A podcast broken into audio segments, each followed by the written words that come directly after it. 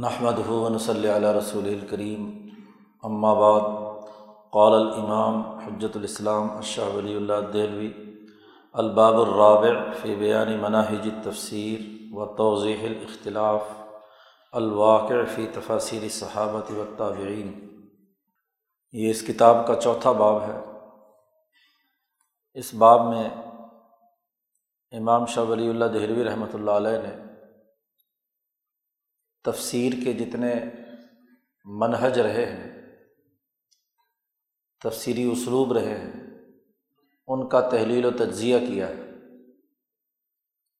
نبی اکرم صلی اللہ علیہ وسلم سے لے کر امام شاہ ولی اللہ دہلوی تک تقریباً ہزار سالہ دور میں قرآن فہمی کے حوالے سے جتنی تفاصیر لکھی گئیں، قرآن حکیم کی مختلف پہلوؤں سے جتنی خدمت کی گئی اس کے مختلف علوم و فنون پر کتابیں تحریر کی گئیں۔ ان کا ایک اجمالی جائزہ شاہ صاحب نے یہاں پر پیش کیا ہے۔ پہلے تو ان تفصیلی مناہج کی ایک فہرست بیان کی ہے، پھر ہر ہر منہج کی تحلیل و تجزیہ کیا ہے۔ اور پھر شاہ صاحب نے اپنا طریقۂ تفسیر اور اپنے منہج کی خصوصیات بیان کی ہیں کہ آپ کا طریقۂ کار تفسیر کے حوالے سے کیا ہے۔ شاہ صاحب نے سب سے پہلے جو مفسرین کی درجہ بندی کی ہے، اس میں کوئی سات آٹھ اقسام بیان کی ہیں کہ سات آٹھ پہلوؤں سے قرآن حکیم کی خدمت کی گئی ہے، اس کے الفاظ و معانی کو بیان کیا گیا ہے۔ طوائف المفسرین۔ مفسرین کی جماعتیں۔ شاہ صاحب کہتے ہیں، لیعلم ان المفسرین عدت و اصنافن مفسرین کی چند اقسام ہیں۔ چند پہلوؤں سے انہوں نے قرآن حکیم کی تفسیر بیان کی ہے۔ سب سے پہلے، محدثین کا طریقہ بیان کرتے ہیں۔ شاہ صاحب کہتے ہیں کہ ایک علماء کی ایک بہت بڑی جماعت نے آیت کی مناسبت سے جو احادیث یا آثار موجود تھے، انہیں جمع کیا ہے۔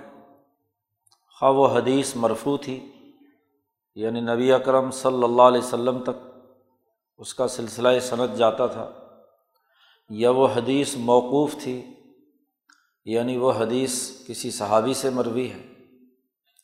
یا وہ حدیث مقتو تھی یعنی وہ حدیث کسی تعوی تک رک گئی اور اس سے اوپر اس کا سلسلہ سند نہیں تھا۔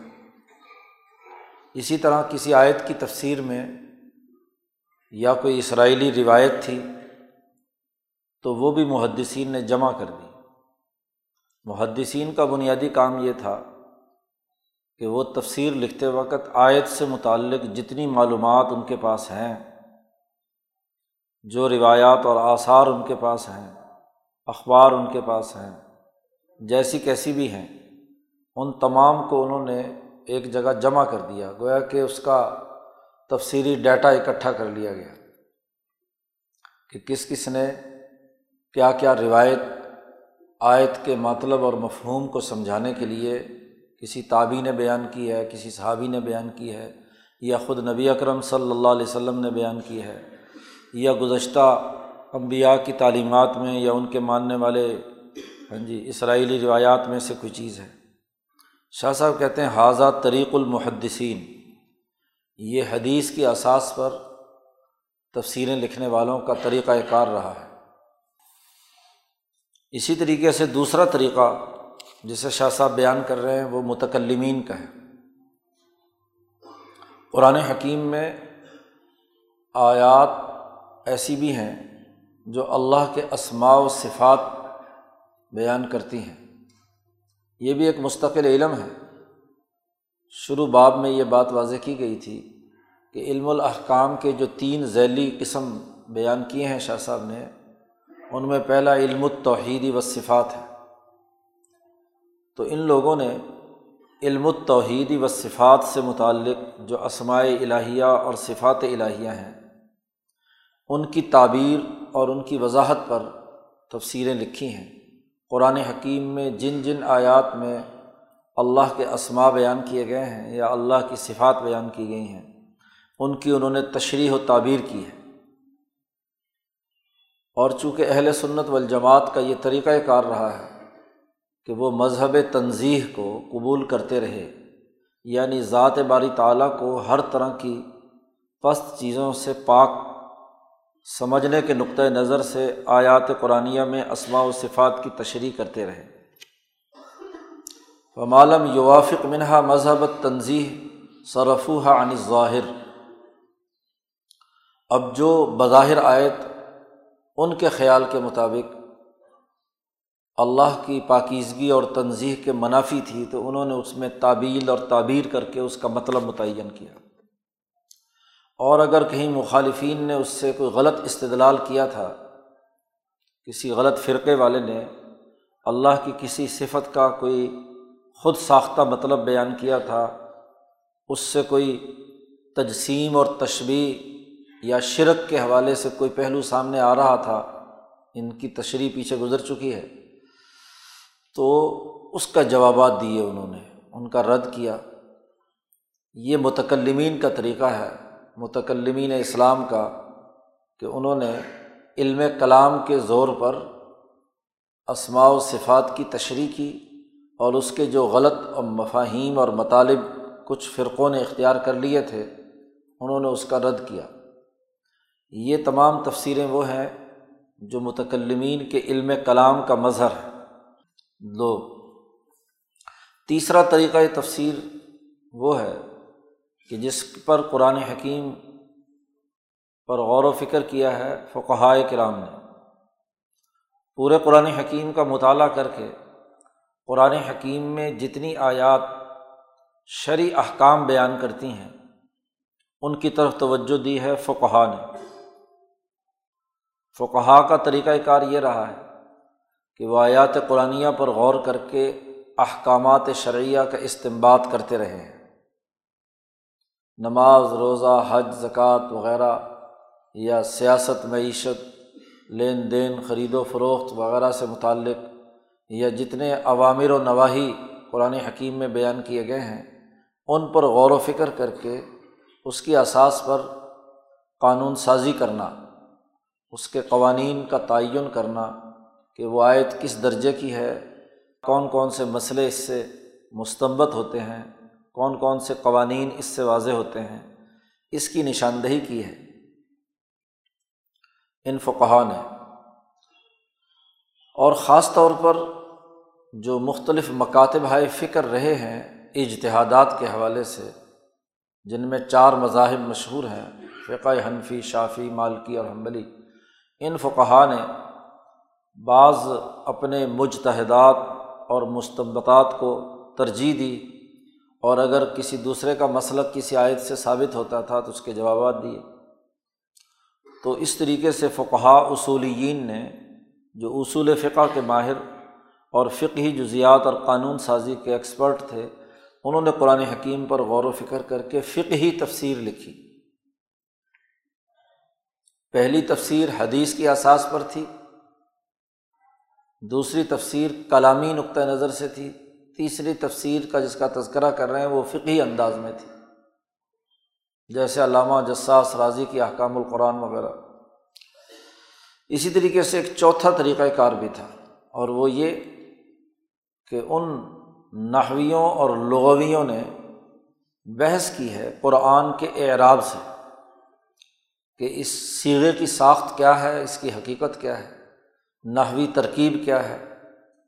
تو قرآن کی ترکیب اور اس کے سیغوں کی وضاقتہ یعنی صرف اور نحو، اس پر انہوں نے وضاحت اور تشریح کی اور پھر اس کی لغت پر، کہ قرآن حکیم میں جو عربی الفاظ استعمال کیے گئے ہیں، ان کا لغوی مفہوم کیا ہے؟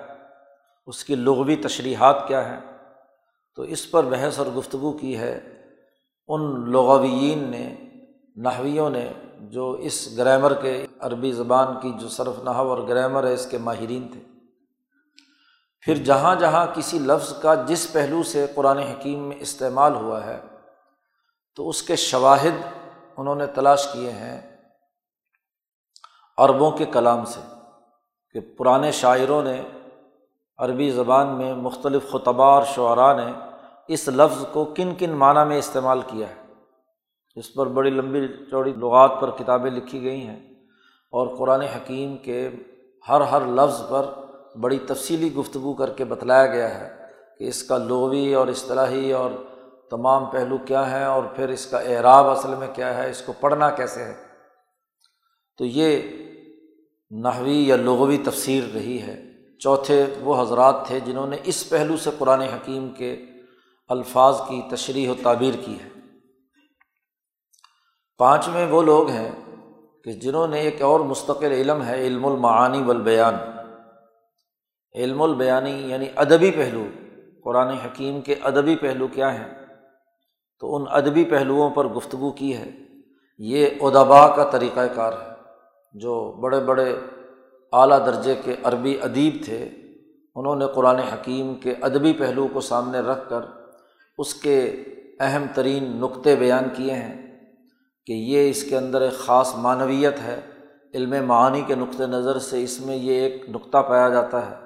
علم بیان کے حوالے سے اس کا یہ ایک بڑا منفرد پہلو ہے وغیرہ وغیرہ۔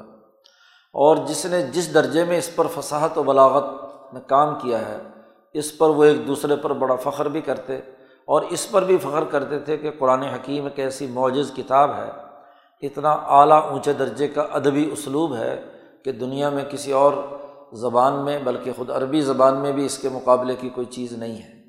علامہ زمخشری کی کتاب اسی پر ہے، تفسیر جو ہے، چار جلدوں میں۔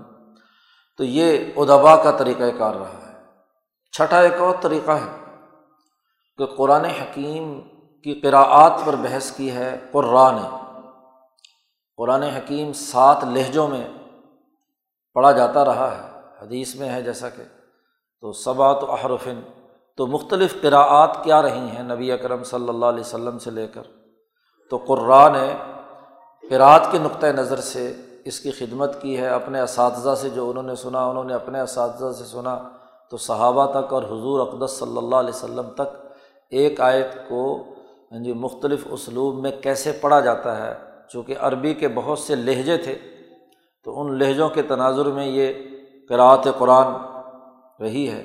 تو انہوں نے اس باب میں کوئی پہلو چھوٹا یا بڑا نہیں چھوڑا، مگر یہ کہ اسے بیان کر دیا اپنی کتابوں میں قراعات کی جتنی کتابیں ہیں، تو ان میں یہ تفصیل سے بیان کیا گیا ہے۔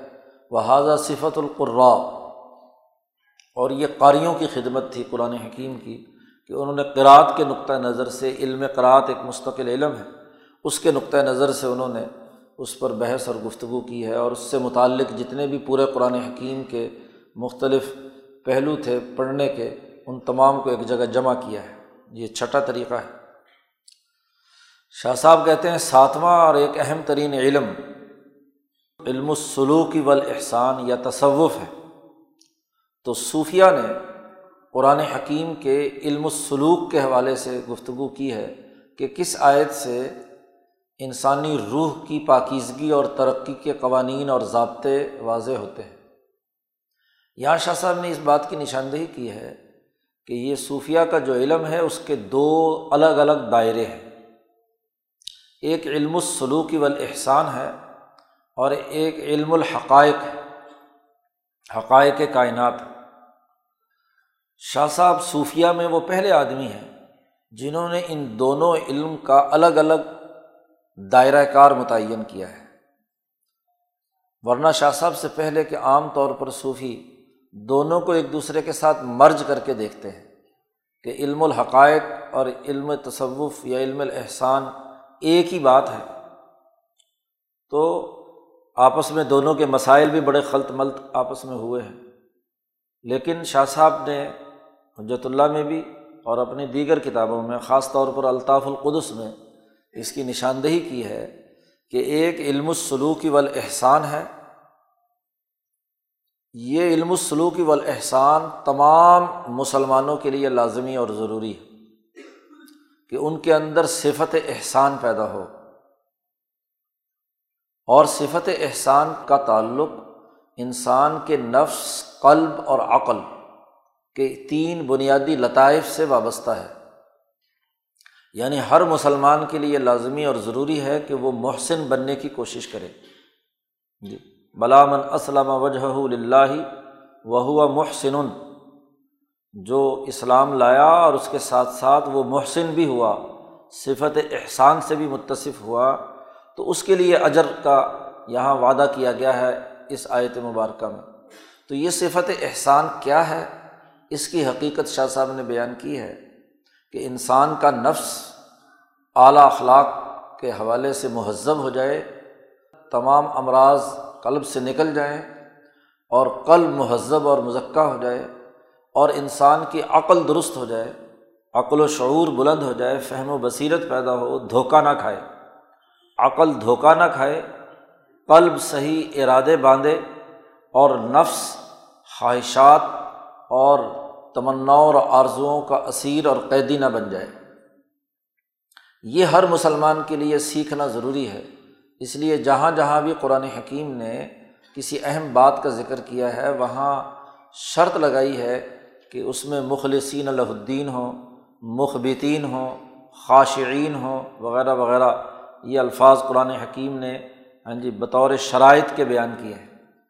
یہاں تک تو یہ علم السلوکی والاحسان ہے۔ اور ان تین لطائف سے اوپر انسانی روح کے جو اگلے درجے کے لطائف ہیں، روح ہے، سر ہے، خفی ہے اقفا ہے، وغیرہ وغیرہ۔ اور پھر اسی کے ساتھ ساتھ اس کائنات کے بنیادی حقائق کیا ہیں؟ خالق و مخلوق کا آپس میں رشتہ کیا ہے؟ اور خالق سے مخلوق تک آنے کے تنزلات کتنے ہیں؟ وغیرہ وغیرہ۔ یہ حقائق کائنات سے تعلق رکھتے ہیں، اس کو علم الحقائق کہا گیا ہے۔ یہ علم الحقائق ایک مستقل علم ہے۔ یہ ہر مسلمان کے لیے یا ہر ایمان والے کے لیے لازمی اور فرض نہیں ہے۔ اس کا تعلق اعلیٰ درجے کے ذہین و فتین اور اونچے درجے کے جرت مند الاظم اولیاء اللہ علمائے ربانی کا دائرۂ کار ہے، جو علم الحقائق کے ماہر ہوں۔ اور یہ علم زیادہ تر شاہ صاحب فرماتے ہیں کہ یہ کسبی نہیں ہے، یہ وہ بھی ہے۔ اللہ تعالیٰ وہ بھی طور پر کسی کو یہ عنایت کر دے تو اسے یہ علم بطور علم کے آ سکتا ہے۔ کوئی آدمی اپنے کسب سے اس کو حاصل کرنا چاہے تو وہ زیادہ سے زیادہ علم الحقائق کے ماہرین کی باتیں سمجھنے کی کسی درجے میں اہلیت پیدا کر سکتا ہے، لیکن اس علم کا حاکم اور مجتہد نہیں ہو سکتا۔ تو علم الحقائق بالکل ایک الگ دائرہ ہے۔ شاہ صاحب فرماتے ہیں ہم آت میں کہ اصل میں قدیم صوفیہ کے یہاں دونوں علم مرج تھے۔ تو انہوں نے جہاں علم الحقائق کی بات کی ہے، وہیں کوئی تصوف کی بات بھی، سلوک اور احسان کی بات بھی آ گئی۔ مولانا سندھی نے اس کی مزید وضاحت کی ہے کہ یہ علم تصوف دراصل علم الحقائق ہے۔ تو تصوف یہ فلاسفہ جو کا لفظ ہے، یہ بھی صوف سے ہے یعنی عقل کے استعمال سے۔ عبرانی زبان کے لفظ سے یہ یہاں آیا ہے۔ تو دراصل اس کا تعلق علم الحقائق سے ہے، علم تصوف کا، اور علم السلوکی والاحسان کا تعلق شریعت سے ہے۔ جو طریقت کے حوالے سے شریعت کے امور کو عمل میں عمل میں لانے کے لیے انسان نے کردار ادا کرنا ہے۔ تو اسی لیے شاہ صاحب نے یہاں جو جملہ استعمال کیا ہے، وہ دو الگ الگ علموں کا ہے۔ جی یہاں جو اس کے شارحین ہیں، وہ بیچارے سمجھ نہیں پائے، دونوں کو مرج کر دیا۔ شاہ صاحب نے یہاں کہا ہے کہ جن لوگوں نے علم سلوک سلوک سے متعلق جو بنیادی نکات تھے، ان کی نشاندہی کی ہے۔ او علم الحقائق، یا علم حقائق سے متعلق۔ تو علم حقائق ایک الگ مستقل علم ہے، اور علم السلوک ایک الگ سے علم ہے۔ دوسری کتابوں کے مطالعے سے یہ بات واضح ہو جاتی ہے کہ دو الگ الگ علم ہیں۔ اسی لیے علم الاحسان کو ثابت کرنے کے لیے شاہ صاحب نے حجرت اللہ میں پورا ایک باب قائم کیا ہے، ابواب الاحسان۔ تو اس میں حقائق کی بحث نہیں کی ہے۔ بلکہ وہاں تو شاہ صاحب نے لکھا ہے کہ جو آدمی علم السلوک حاصل کرنا چاہتا ہے، سلوک اور احسان حاصل کرنا چاہتا ہے، اس کے لیے علم تصوف یا علم حقائق کی بحث اور گفتگو کرنا قطعی ممنوع ہے۔ خاص طور پر مبتدی کے لیے، ابتدائی طور پر۔ وہ وحدت الوجود کے جھگڑوں میں پڑ جائے، وحدت الشہود کیا ہے، وحدت الوجود کیا ہے، حقائق کائنات کیا ہیں، تنزلات ستہ ہیں، تنزلات ثلاثہ ہیں، وغیرہ وغیرہ، یہ جو علم الحقائق کی بحثیں ہیں، وہ اگر شروع میں اس میں الجھ جائے تو وہ علم سلوک حاصل نہیں کر سکتا۔ جی تو علم سلوک والے کے لیے، عام انسان کے لیے تو ممنوعات میں سے ہے کہ وہ وحدت الوجود اور حقائق کائنات کے جو بحثیں ہیں، ان کو چھیڑ کر بیٹھ جائے۔ عام طور پر صوفی بننے کا مطلب یہ سمجھا جاتا ہے ہمارے یہاں کہ بس وہ ان وحدت الوجود کے مسئلوں پر بحث کرے ہاں جی اور اس کے حوالے سے جو ان کو کچھ کیفیات ہاں جی خود ان کی ذاتی یا ذہنی کمزوری کی وجہ سے پیدا ہوئی ہیں، ان کو صوفیہ کے کسی قول کے ساتھ جوڑ لے، دمال ڈالنے لگ جائے سلفا پینے لگ جائے، چمٹا بجانے لگ جائے، وحدت الوجود کے نعرے لگانے لگ جائے، تو پھر وہ بڑا صوفی ہو گیا۔ نہیں، اس کا تعلق علم الحقائق سے ہے اور یہ مخصوص لوگوں کے لیے وہ بھی طور پر جن کو عطا ہو، وہ اس پر بات چیت اور گفتگو کر سکتے ہیں، باقی انسانوں کے لیے مناسب نہیں ہے۔ ان کو تو سب سے پہلے اپنے رویے درست کرنے ہیں، اپنے اخلاق درست کرنے ہیں، اپنے نفس، قلب اور عقل کو مہذب بنانے کے لیے جو شریعت نے طریقۂ کار بیان کیا ہے، عبادات فرض کی ہیں، نماز، روزہ وغیرہ وغیرہ اور خرید و فروخت کے حلال ہاں جی کھانے اور پینے اور سسٹم کو درست کرنے سے متعلق جو امور ہیں، ان کو اللہ کی رضا کے لیے کرنے اور اپنے نفس کو درست کرنے، اپنے قلب کو درست کرنے، اپنی عقل کو مہذب بنانے کے لیے کی طرف متوجہ ہونا چاہیے۔ وہ اس طرح کے صوفیہ کے جو دقیق مسائل ہیں، ان کی طرف توجہ کرنا، ان کے راستے کی سب سے بڑی رکاوٹ بن جاتا ہے۔ تو شاہ صاحب کہتے ہیں کہ انہوں نے آیات قرآن سے یہ علم السلوک اخذ کیا جو علم السلوک اور احسان کے ماہرین تھے اور وہ لوگ جو علم الحقائق کے ماہرین تھے، انہوں نے حقائق کو اس سے اخذ کیا۔ اب محی الدین ابن عربی رحمۃ اللہ علیہ کی جتنی تفسیریں ہیں یا امام راضی وغیرہ بعد کے لوگوں نے جو ان پر گفتگو کی ہے، انہوں نے اسی نقطۂ نظر سے کیا ہے، علم الحقائق کو بیان کرنے کی کوشش کی ہے جس کو عام طور پر لوگ نہیں سمجھ پائے۔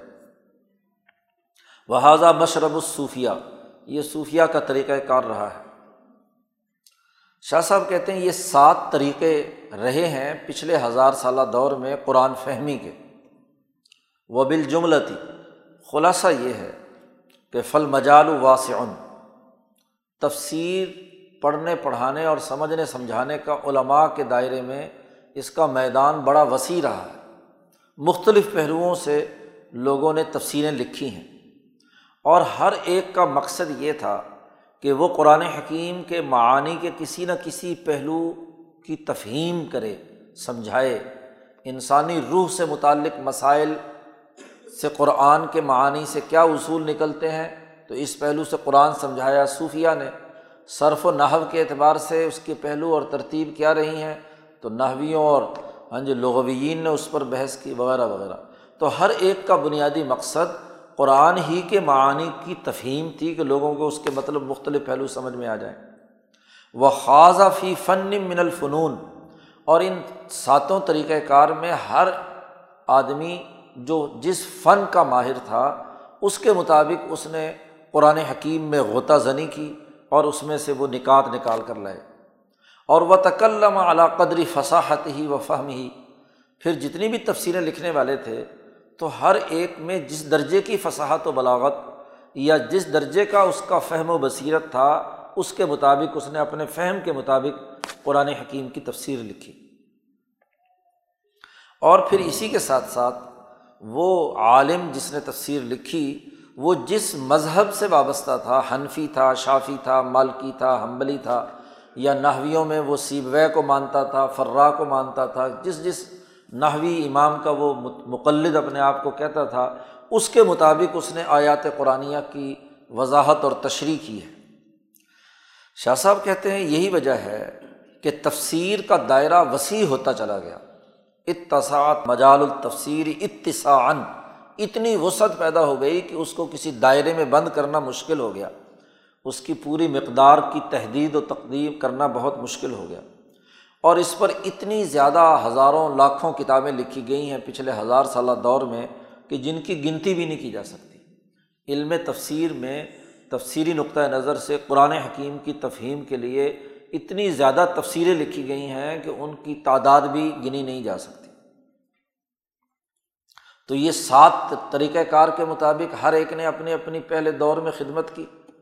پھر اس کے بعد کچھ جماعتیں مفسرین کی ایسے آئیں جو آٹھواں طریقۂ کار شاہ صاحب نے یہاں بیان کیا ہے کہ ان میں سے کسی ایک جماعت نے یہ کام بھی کیا کہ ان سارے طریقوں کو ایک جگہ پہ جمع کر دیا جائے۔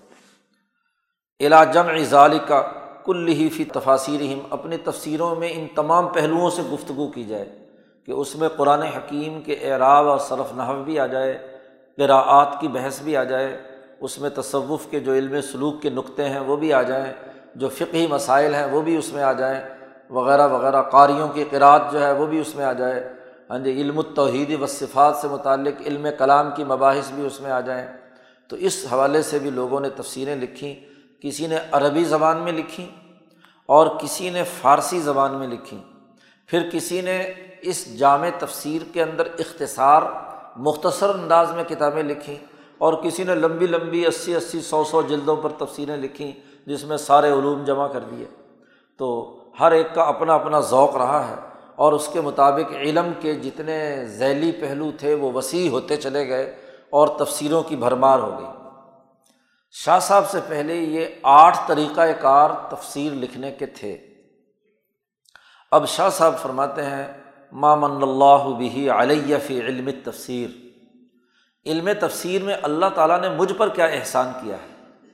اپنی خصوصیات شاہ صاحب بیان کرتے ہیں کہ میں نے علم تفسیر کے نقطۂ نظر سے ہاں جی کیا نئی چیز جو ہے وہ سامنے رکھی ہے؟ اللہ نے مجھ پر کیا انعام کیا ہے؟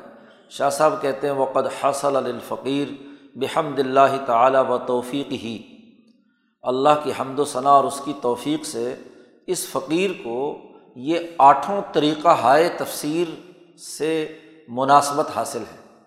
یعنی یہ سب کے سب آٹھ طریقے ہاں جی مجھے سمجھ میں آ گئے ہیں اور مجھے ان تمام فنون کا میں نے احاطہ کر لیا ہے۔ وہ احت تو بے معظمی اصول اس کے بنیادی اثاثی اصول آٹھ طریقہ ہے تفسیر کے، جو بڑے بڑے تھے، ان کا میں پورا احاطہ کر کے اپنی گرفت میں لے آیا۔ مجھے ان تمام آٹھوں طریقوں پر عبور حاصل ہو گیا۔ صرف و نحب کے اعتبار سے بھی، علم کلام کے اعتبار سے بھی، محدثین کے طریقۂ تفسیر کے حوالے سے بھی فقہی تفسیر اور کلامی تفسیر ہر ایک طریقۂ تفسیر یا منہج تفسیر کے جتنے بنیادی اصول اور ضابطے تھے وہ میری گرفت میں آ گئے۔ اصول تو سب مجھے یاد ہو گئے۔ البتہ وہ جملہ تن صالحتم من فروعہ اس ان اصولوں کے جو ذیل میں جتنی جزیات ہیں، اس کا بھی ایک کافی حصہ مجھے حاصل ہو گیا۔ شاہ صاحب کہتے ہیں وہ فض تو بنوع من تحقیق و استقلال فی کل باب من ابوابہ ان آٹھوں طریقہ ہائے تفسیر کے جو مختلف ابواب تھے، ان پر مجھے محققانہ اور مستقل نوعیت کی کامیابی حاصل ہو گئی، استقلال پیدا ہو گیا۔ میں نے ان طریقہ ہائے تفسیر کو نہ صرف ان کے بنیادی اثاثی اصول سمجھے، بلکہ اس میں بہت سی بنیادی ہاں جی چیزیں اضافہ کیں یا کمی کیں جس کے نتیجے میں مجھے ایک اجتہاد کی حیثیت حاصل ہو گئی۔ شاہ صاحب کہتے ہیں، ایسے جیسے مجتحد فل مذہب ہوتا ہے۔ یعنی بنیادی اثاثی اصول تو انہیں لوگوں کے وضع کردہ تھے، لیکن اس کی ذیل میں جو اس کی فروعات اور جزیات اور اس کے عملی اطلاقات ہیں، اس میں ایک اجتہادی شان شاہ صاحب کہتے ہیں ہم نے پیدا کی۔ مجتحد فل مذہب اصطلاح میں اس آدمی کو کہتے ہیں کہ جو اصولوں کی روشنی میں فروعات اور ان اصولوں کے عملی انتباق پر بحث گفتگو کرتا ہے۔ فقہ کے یہاں یہ لفظ استعمال کیا جاتا ہے۔ شاہ صاحب کہتے ہیں، اللہ کی حمد و توفیق سے ایک بات تو یہ ہوئی کہ یہ جتنے پرانے طریقہ ہے تفسیر یا مناہج تفسیر تھے ان پر مجھے مکمل عبور حاصل ہو گیا، اس کے اصول اور اس کا پورا میکنزم مجھے سمجھ میں آ گیا۔ پھر اسی کے ساتھ ساتھ شاہ صاحب کہتے ہیں کہ اللہ تبارک و تعالیٰ نے خاص طور پر اپنا احسان اور فضل کرتے ہوئے مجھ پر علم تفسیر کے دو یا تین اور آگے جا کر بیان کریں گے، تقریباً پانچ پہلو ایسے ہیں جو بالکل نئے اللہ نے میرے قلب پر القاع کیے ہیں، جو مجھ سے پہلے کسی مفصر نے اپنے طریقۂ تفسیر میں اختیار نہیں کیے۔ و القیافی خاطری ممبحر الجود الہی اللہ کی سخاوت کا جو سمندر چل رہا ہے، انسانیت کی طرف اللہ کے جو علوم کا بہاؤ ہے، اس سمندر سے میرے دل میں القاع کیا گیا، ڈالے گئے دو فن یا تین فن۔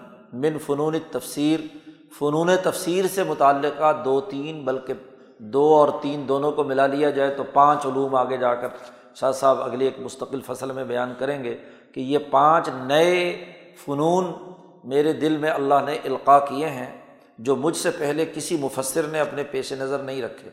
سول فنون المذکورہ صالفن پیچھے یہ جو ابھی آٹھ اقسام بیان کیے ہیں، ان کے علاوہ پانچ علوم مجھے بھی عطا کیے گئے۔ پھر شاہ صاحب نے اس سے بڑھ کر ایک اور اہم اونچے درجے کی بات کی ہے۔ شاہ صاحب نے کہا، اصل بات کیا ہے؟ بھائی انسا الطنی عن الخبر صدق اگر تم سچی بات مجھ سے پوچھو، تو میرا معاملہ یہ ہے کہ فنا تلمیز القرآن العظیم بلا واسطہ پہلی بات تو یہ ہے کہ میں قرآن حکیم کا، قرآن عظیم کا بلا واسطہ براہ راست شاگرد ہوں قرآن کا۔ یہاں شاہ صاحب نے چار باتیں بیان کی ہیں اپنی منفرد خصوصیات کو بیان کرتے ہوئے۔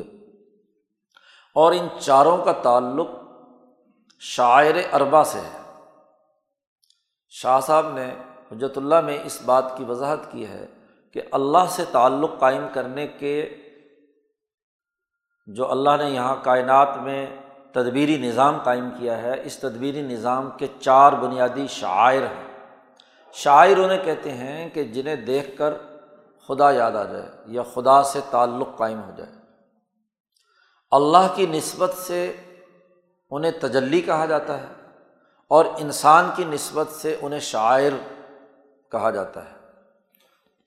شاعر وہ سنہائے میل ہیں جن کے ذریعے سے منظر مقصود تک پہنچنے، پہنچنا ممکن ہوتا ہے۔ تو اللہ نے اس کائنات میں چار شاعر جاری کیے ہوئے ہیں۔ ان چار شاعر کا تذکرہ کیا شاہ صاحب نے وہاں پر۔ نبی اکرم صلی اللہ علیہ وسلم کے بعد یہ چار شاعر جن کی تفصیل شاہ صاحب نے بیان کی ہے وہ یہ کہ سب سے پہلے کعبہ کعبہ، خانہ کعبہ وہ اللہ کے شاعر میں سے ہے کہ جسے دیکھ کر جس کے گرد طواف کر کے انسان کا اللہ سے تعلق قائم ہوتا ہے۔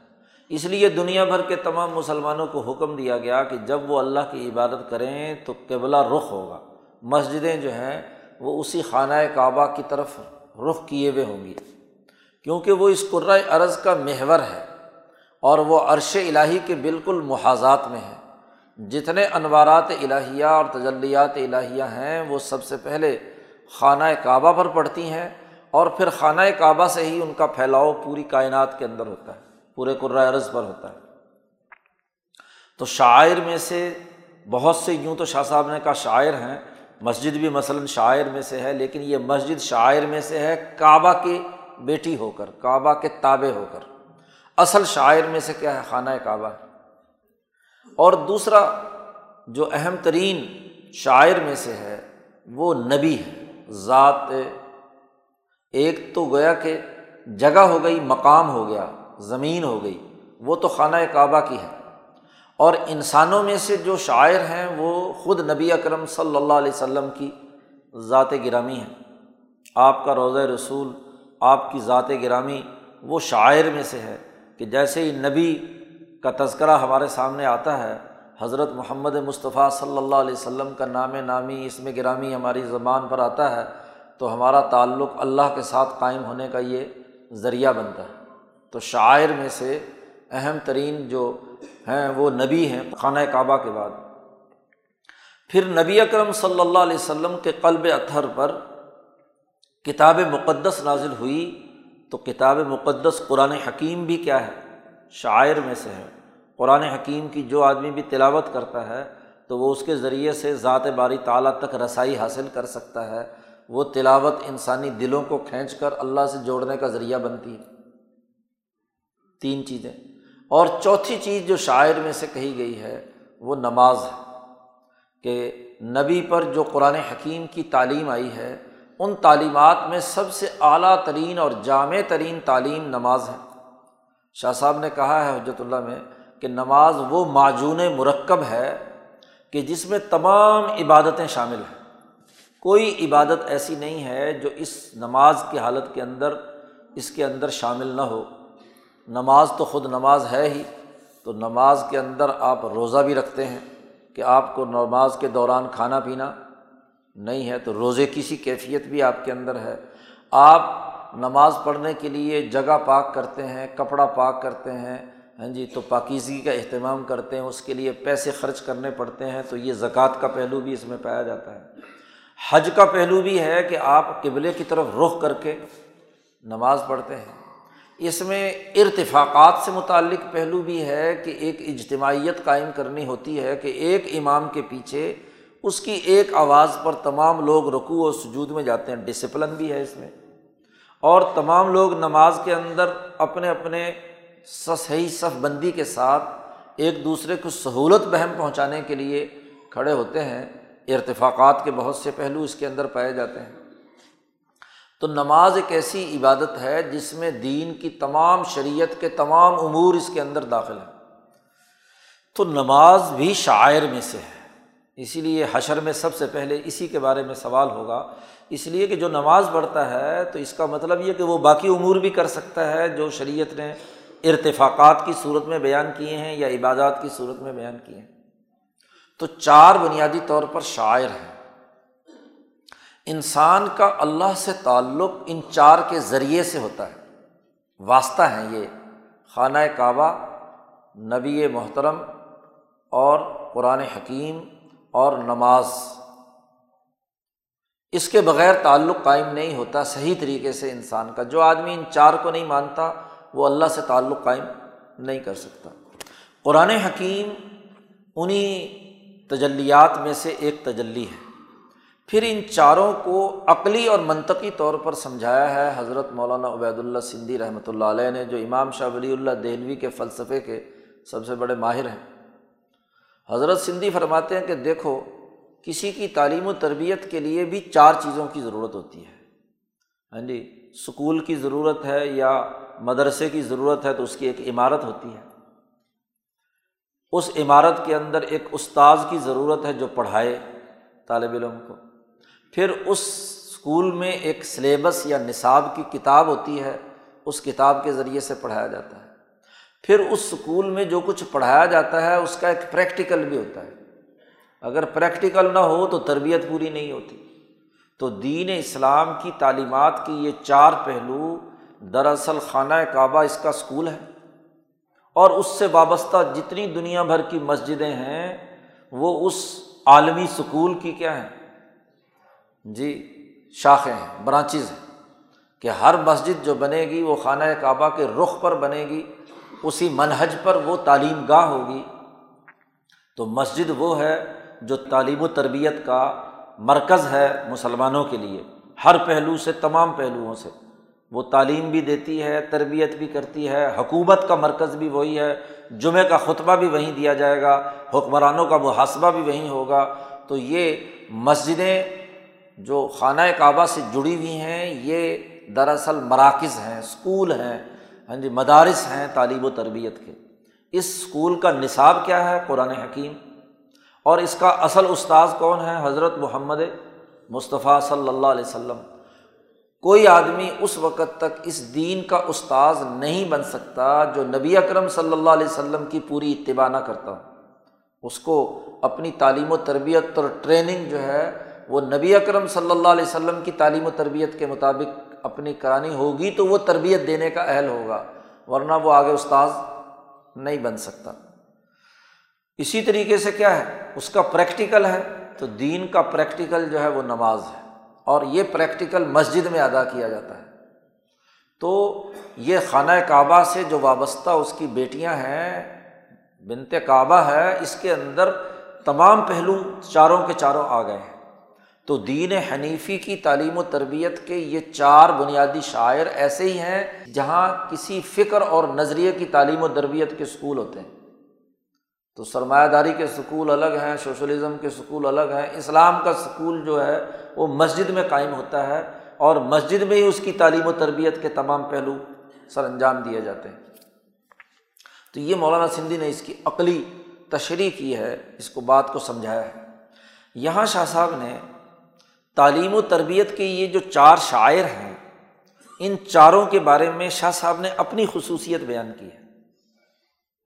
قرآن حکیم دراصل ملۂ اعلیٰ میں اللہ کا کلام جو سب سے پہلے کلام الہی کی صورت میں مالا اعلیٰ میں آیا، پھر آسمان دنیا پر آیا، پھر محمد مصطفیٰ صلی اللہ علیہ وسلم کے قلب اتھر پر آیا، اور پھر دنیا میں اپنا ایک دنیاوی یا مادی وجود کاغذات پر، کتابوں پر، مصحف پر ہاں جی نقوش کی صورت میں موجود ہے۔ تو قرآن حکیم کے بہت سے وجودات، وجود ہیں۔ اب ایک انسان قرآن حکیم جب کھولتا ہے اپنے سامنے اور پڑھتا ہے، تو یہ جو نقوش والا وجود ہے، خطوط کی شکل میں، تحریر کی شکل میں اس کے سامنے ہے، وہ آدمی اس وجود سے فیض حاصل کرتا ہے، پڑھتا ہے۔ ہاں جی زبان سے ادا کرتا ہے تو اس پر ایک اثر پیدا ہوتا ہے۔ ایک وجود یہ ہے۔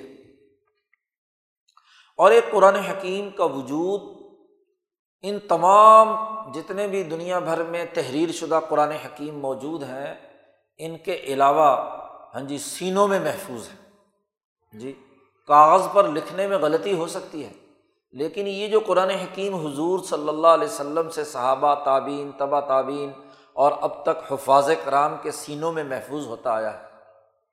اور حافظ قرآن ہی کے سینے سے طالب علموں اور افراد کے سینوں میں منتقل ہوتا ہے۔ ورنہ محض کتاب پڑھ کر لوگ اگر علم حاصل کر چکے ہوتے تو پھر تو کتاب ہی اللہ میاں کسی پہاڑ پہ رکھ دیتا۔ اس کی کیا ضرورت تھی کہ لوگ جو ہے نا وہ کسی استاد سے یا کسی نبی سے یا کسی بزرگ سے سیکھیں۔ تو ایک قرآن حکیم کا وہ وجود ہے جو حضور اقدس صلی اللہ علیہ وسلم کے سینے میں تھا، سینہ مبارک میں تھا، اور وہاں سے صحابہ کے سینوں میں، پھر وہاں سے تعبین اور تبا تعبین اور آج چودہ سو سال سے سینہ بسینہ چلتا آ رہا ہے۔ اور جب کوئی انسان کسی استاد سے یہ قرآن حکیم حفظ کرتا ہے یا اس کے سامنے پڑھتا ہے تلمز کرتا ہے، تو اس کے سینے سے جو انوارات الہیہ ہوتے ہیں، وہ اس کے شاگردوں کے سینوں میں منتقل ہوتا ہے۔ تو گویا کہ وہ تلمیز ہوتا ہے اپنے استاذ کا۔ اور استاذ اپنے استاذ کا اور اس طرح ہوتے ہوتے نبی اکرم صلی اللہ علیہ وسلم تک یہ سلسلہ جاتا ہے۔ تو یہ جو سینوں میں محفوظ ہے، ایک تلمیز یہ ہے۔ شاہ ولی اللہ صاحب نے ہاں جی یہ شاگردی بھی اختیار کی، اپنی پوری صنعت بیان کی ہے۔ قرآن حکیم کی فت الرحمٰن کے آخر میں ہاں جی لگی ہوئی ہے صنعت کہ انہوں نے قرآن حکیم روایت حفظ کے ساتھ کس استاد سے سیکھا انہوں نے کس سے سیکھا اوپر تک۔ ایک تلمیز یہ ہے۔ اب جب روحانی طور پر شاہ صاحب ترقی کرتے کرتے اگلی منازل میں پہنچے ہیں تو قرآن حکیم کا ایک وجود وہ ہے جو آسمان دنیا پر دفعتاً، واحدتاً نازل ہوا تھا۔ اور قرآن حکیم کا ایک وجود وہ ہے، وجود مثالی جو مالا اعلیٰ کے اندر محفوظ ہے۔ تو شاہ صاحب یہ کہتے ہیں کہ میں جیسے اپنے استاذ کا شاگرد رہا ہوں اور وہاں سے ہوتے ہوتے نبی اکرم صلی اللہ علیہ وسلم تک ایسے ہی اللہ پاک نے مجھے یہ اعلیٰ مقام بھی عطا کیا ہے۔ کہ اس کا وہ جو وجود مثالی مالا اعلیٰ میں یا حضرت القدس میں موجود ہے، میں اس کا بھی شاگرد ہوں بلا واسطہ۔ یعنی قرآن حکیم کے علوم سے فیضیاب ہونے، اس کے فہم اور سمجھ کا اللہ پاک نے مجھے یہ توفیق دی ہے کہ اس کو اس بغیر کسی درمیان کے واسطے کے ڈائریکٹ میں اس کا بھی شاگرد ہوں۔ یہ ایسے ہی جیسے آدمی پہلے ایک استاذ سے، ایک قاری سے حفظ کرتا ہے پھر اسے پتہ چلتا ہے کہ ایک بڑا علامہ صاحب، بڑے قاری صاحب ادھر ہیں، تو وہ اس کے استاد سے استاد جو قاری صاحب جو اس کا اپنا استاد ہے، اس کے استاد کے پاس جا کر کیا ہے، تعلیم حاصل کرتا ہے، تو بلا واسطہ اس کا شاگرد بھی بن گیا۔ پھر اگر اس کا بھی کوئی دادا استاد زندہ ہے، تو وہاں جا کر اگر فرض کیا اس نے، وہاں اس کا بھی تلمیز بن گیا۔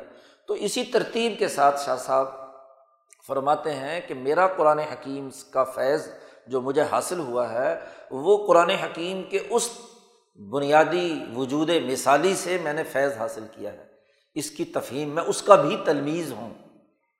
تو جیسے استاد سے سینے میں سینے میں سینے میں علم منتقل ہوتا ہے، ایسے ہی عالم حضیرت القدس اور مالا اعلیٰ سے بھی سینوں میں قرآن منتقل ہوتا ہے۔ تو انا تلمیز القرآن العظیم بلا واسطن کا مطلب یہ ہے۔ شاعر میں سے ہے چونکہ یہ۔ اور پھر یہی نہیں شاعر اربا میں سے دوسرا اہم ترین جو ذات گرامی ہے، حضور اقدس صلی اللہ علیہ وسلم کی۔ شاہ صاحب کہتے کما انی اویسی یون فل استفادت من روح نبی صلی اللہ علیہ وسلم۔ میں اویسی بھی ہوں۔ اویسی، اویس بن عامر القرنی، حضرت اویس قرنی کے نام سے مشہور ہیں۔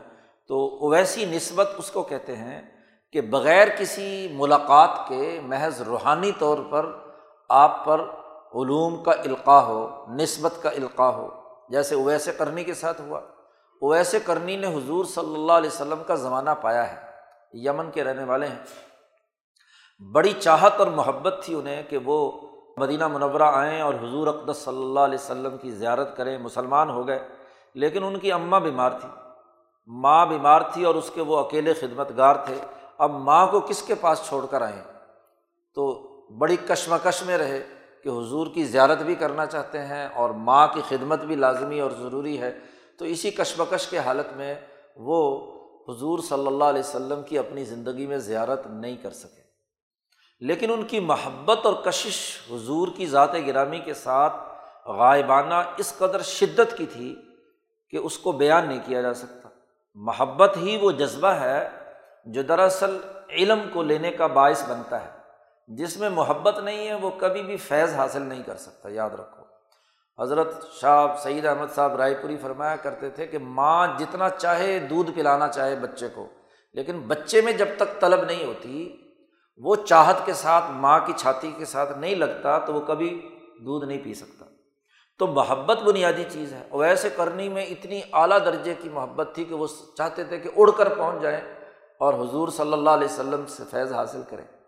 اللہ کو یہ محبت پسند آ گئی اور حضور صلی اللہ علیہ وسلم کی جو صحبت کا فیض تھا ہاں جی روحانی طور پر وہ اویس کرنی کے سینے میں محبت کی وجہ سے کیا ہے؟ منتقل ہو گیا۔ تو اسی لیے نبی اکرم صلی اللہ علیہ وسلم، مسلم شریف میں بڑا تفصیلی واقعہ اس حوالے سے آتا ہے کہ حضور صلی اللہ علیہ وسلم نے اویس کرنی سے کا تذکرہ کیا ہے اور اویس کرنی سے دعا کی درخواست کی کہ جو میرے بعد لوگ آئیں اور اویس جب یہاں حج کے لیے آئیں تو جو میرا نائب ہوں تو وہ اس کو کیا ان سے دعا کروائیں۔ چنانچہ عمر فاروق رضی اللہ تعالیٰ عنہ ہر سال پوچھتے تھے کہ بھائی وہ یمنی لوگ آئے ہیں، ان میں کوئی اویس تو نہیں نامی آدمی؟ تو ایک دفعہ جب پتہ چلا تو پھر انہیں بلایا اور پھر ان سے ہاں جی ان کی وہ بکریاں چلا رہے تھے عرفات کے میدان میں، تو ان سے دعا کروائی پوری امت مسلمہ کے لیے حضرت عمر فاروق رضی اللہ تعالیٰ عنہ نے۔ تو یہ اویسے کرنی ہے، یہ اویسی نسبت اس سے مشہور ہو گئی کہ جس کو جس سے کیا ہے، مناسبت اور محبت اس کے اوپر غالب آ گئی تو روحانی طور پر اس کا فیض اسے منتقل ہو گیا خواب براہ راست ملاقات نہ بھی ہوئی ہو۔ تو شاہ صاحب کہتے ہیں کہ میں اویسی ہوں، حضور اقدس صلی اللہ علیہ وسلم کی روح مبارکہ سے استفادہ کرنے میں۔ ظاہر شاہ صاحب کا زمانہ ہاں جی گیارہ سو سال کے بعد کا ہے حضور اور ہاں جی شاہ صاحب کے درمیان گیارہ سو سال کا فاصلہ ہے۔ براہ راست تو صحبت کا کوئی سوال ہی نہیں پیدا ہوتا۔ لیکن امام شاہ ولی اللہ دہلوی کے قلب میں حضور اقدس صلی اللہ علیہ وسلم کی جو محبت اعلیٰ ترین درجے پر موجود تھی، اس کے نتیجے میں شاہ صاحب نبی اکرم صلی اللہ علیہ وسلم کی روح سے براہ راست مستفیض ہوئے۔ اور اس کی تفصیلات شاہ صاحب نے فیوز الحرمین میں بیان کی ہیں کہ حرمین شریفین کے سفر میں وہاں مدینہ منورہ کے قیام میں روضہ رسول کے قریب ریاض الجنہ کے اندر بیٹھ کر شاہ صاحب کا کئی دفعہ حضور اقدس صلی اللہ علیہ وسلم کی روح مبارکہ سے استفادہ ہوا ہے۔ خود حجرت اللہ البالغہ کے مقدمے میں حجرت اللہ لکھنے کا ایک بڑا اہم سبب نبی اکرم صلی اللہ علیہ وسلم کا وہاں ریاض الجنہ میں آپ کی روح مبارکہ کا آپ کو مخاطب کر کے آپ کو یہ علم اور چیزیں جو ہیں سمجھنے سمجھانے کا موقع فراہم کرنا رہا ہے۔ تو شاہ صاحب کہتے ہیں کہ شاعر میں سے دوسرا اہم ترین شاعر میں سے نبی اکرم صلی اللہ علیہ وسلم کی ذات گرامی ہے۔ تو میں وہ آدمی ہوں کہ جس نے حضور کی روح مبارکہ سے براہ راست اویسی نسبت کے ذریعے سے فیض حاصل کیا۔ ہے دو، اور پھر شاہ صاحب کہتے ہیں یہی نہیں، شاعر میں سے تیسرا اہم ترین شاعر میں سے کیا ہے؟ القعبۃ الحسنہ، پیارا کعبہ ہے، حسین کعبہ ہے۔ تو اس کعبہ حسین کا فیض بھی مجھے حاصل ہوا ہے۔ کما انی مستفید من القعبۃ الحسنا بدونی واسطہ بغیر کسی واسطے کے۔ باقی لوگ جو یہاں مسجدوں میں خانہ کعبہ کا تصور کر کے یا اس کی طرف رخ کر کے کا خانہ کعبہ کا فیض حاصل کرتے ہیں، شاہ صاحب فرماتے ہیں کہ یہ کعبہ، یہ تو نمونہ ہے اس عرش الٰہی پر موجود بیت المعمور کا۔ تو یہ اوپر سے لے کر نیچے تک اس کی جو تجلیات اور انوارات کا مرکز و محور اور منبع ہے، میں نے اس سے بلا واسطہ اس سے فیض حاصل کیا ہے اور اس کے بھی بہت سے واقعات خود شاہ صاحب نے فیوز الحرمین میں بیان کیے ہیں جب وہ مکہ مکرمہ میں دو حج انہوں نے کیے۔ یہاں سے جاتے ہوئے حج کیا اور پھر مدینہ منورہ چلے گئے اور وہاں ایک سال تقریباً قیام کیا تو واپسی پر دوبارہ دوسرا حج کر کے حضرت شاہ صاحب واپس آئے ہیں۔ تو خانہ کعبہ سے جو فیوز و برکات حاصل ہوئے ہیں۔ اسی لیے خانہ کعبہ کو براہ راست بیٹھ کر دیکھنا اور اس کی طرف متوجہ ہونا بھی تجلیات بارگاہ الہی کو دلوں کے اندر منتقل کرنے کا ذریعہ بنتا ہے۔ اور خانہ کعبہ جو اس کا بنیادی فیض ہے، وہ دراصل کیا ہے کہ سب سے پہلا گھر ہے۔ ہاں جی جو آدم نے بنایا تھا، تو اول بیت وضع لناسی انسانیت کے لیے۔ تو آدم سے لے کر حضور اقدس صلی اللہ علیہ وسلم تک، بلکہ آج تک جتنے بھی امبیا صحابہ تعبین اولیاء، اللہ، علماء ربانی وہاں گئے ہیں، تو خانہ کعبہ ایک ایسا مقناطیس ہے کہ ہر ایک کی ہمت اور ان کا اعلیٰ درجے کا عقل و فہم اور شعور اس خانہ کعبہ کے مقناطیس کے ساتھ جڑا ہوا ہے۔ تو جیسے جیسے انسان اس کے اوپر لاکھوں سالوں سے طواف کر رہے ہیں اور اسی کے محاذات میں بیت المعمور میں فرشتے طواف کر رہے ہیں، اس کے نتیجے میں جو اس کے اندر تجلیات الہیہ اور اس کے انوارات کی وسعت پھیل گئی ہے، تو جو تلمیز بلا واسطہ ہے، وہ اس کے پورے انسانی ہمتوں کا پورا شعور بھی اس کے اندر دماغ میں منتقل ہو گیا۔ تو امام شاہ ولی اللہ دہلوی جو یہ پورے دین کا، دین حنیفی کا ایک جامع نظام فلسفت التشریع الاسلامی حجت اللہ کی صورت میں بیان کرتے ہیں تو دراصل یہ خانہ کعبہ میں تمام انبیاء اور تمام انسانوں کی جو بھی وہاں پہنچے ہیں، ان کی ہمتوں کا اظہار۔ تو مجھے کعبۃ الحسنہ سے بھی براہ راست فائدہ حاصل ہوا ہے بغیر کسی واسطے کے۔ اور پھر چوتھا شاعر میں سے نماز ہے۔ شاہ صاحب نے اس نماز کا بھی ذکر کیا ہے وہ کزال کا متأثر بس صلاۃ العظما بغیر واسطہ تو صلاط عظما ہاں جی اس کے ساتھ میرا تعلق قائم ہوا، اس سے پورے طریقے سے میں متاثر ہوا ہوں بغیر کسی واسطے کے۔ دیکھو، ایک نماز وہ ہے جو ایک فرد کی حیثیت رکھتی ہے۔ مثلاً پانچ نمازیں ہیں، تو فجر کی نماز ایک فرد ہے، ظہر ہے، عصر ہے، مغرب ہے، عشاء ہے۔ یہ افراد ہیں اصلاط کے، نماز کے۔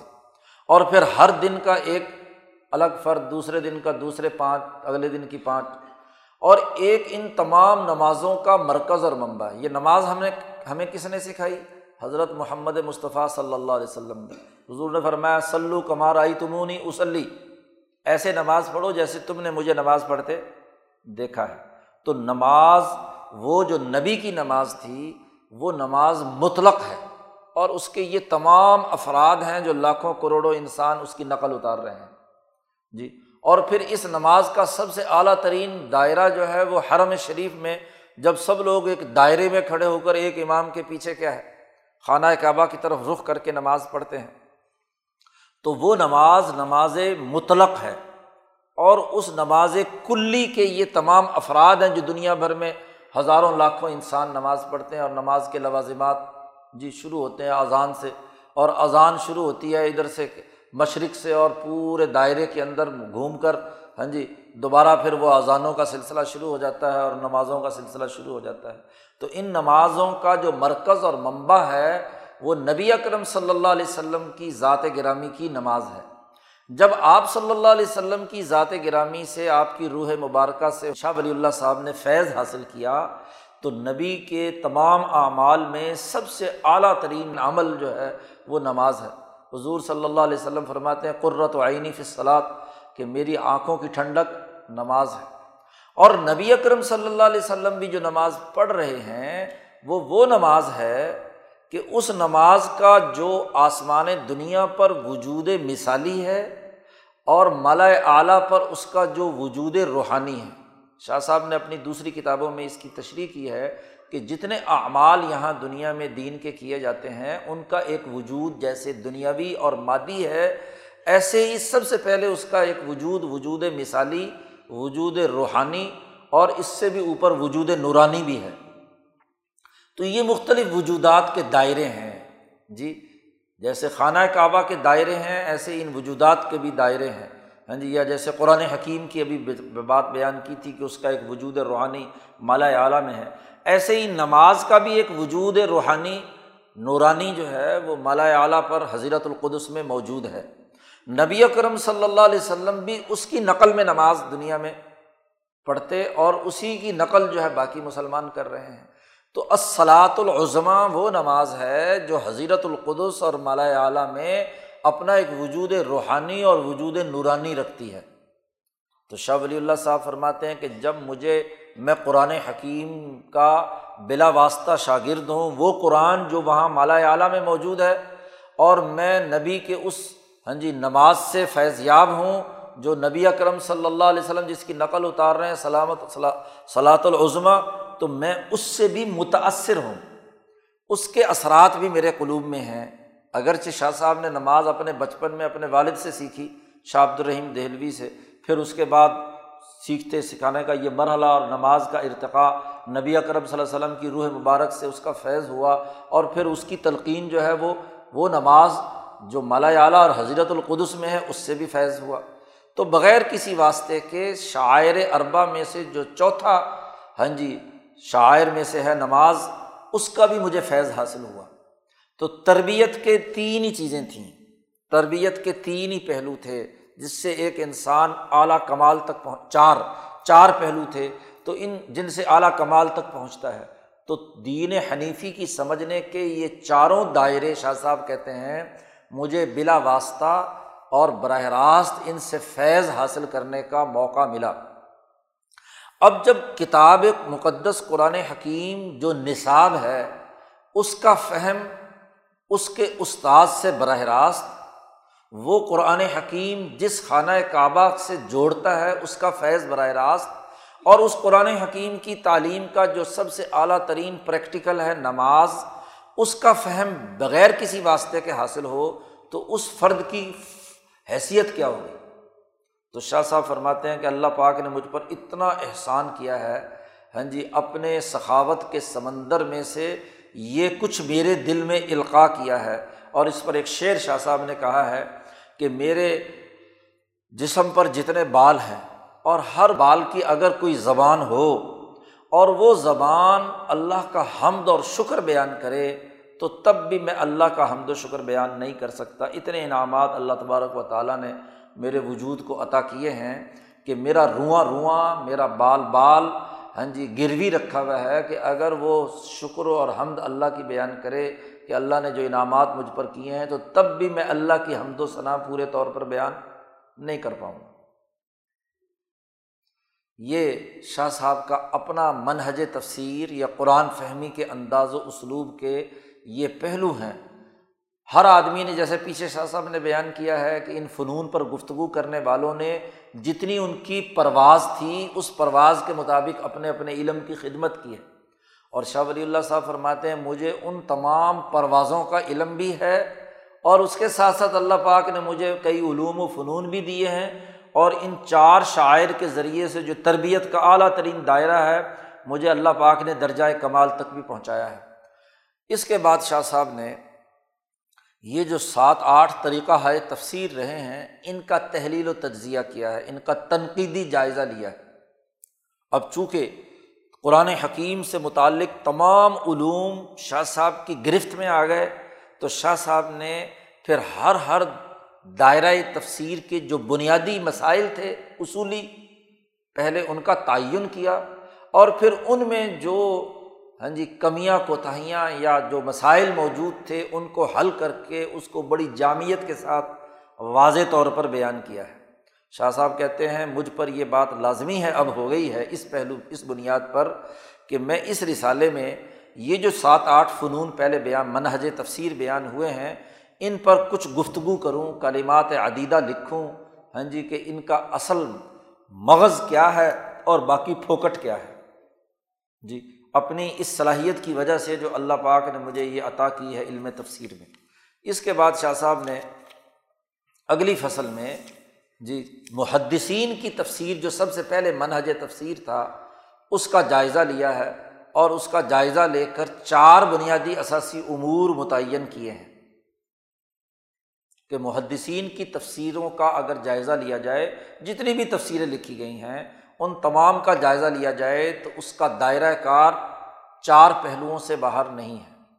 اور یہ چار پہلو وہ ہیں جن پر کسی درجے میں شاہ صاحب پچھلے ابواب میں بھی گفتگو کر آئے ہیں۔ مثلاً سب سے پہلے شاہ صاحب نے کہا کہ یہ جو محدثین کی تفسیروں میں جو سب سے زیادہ زور دیا جاتا ہے، وہ اسباب نزول پر ہے کہ قرآن حکیم کی فلاں آیت جو ہے، وہ اس کا شان نزول کیا ہے۔ اور ایک ہی آیت کے ذیل میں کئی کئی شان نزول اور کئی کئی مقامات اس کے بیان کیے گئے ہیں۔ تو اسباب نزول کی اس پوری بحث کے اندر شاہ صاحب نے اس کا تحریل و تجزیہ کیا ہے، اس کی پیچھے تفصیل سے شاہ صاحب اس پر گفتگو کر چکے ہیں۔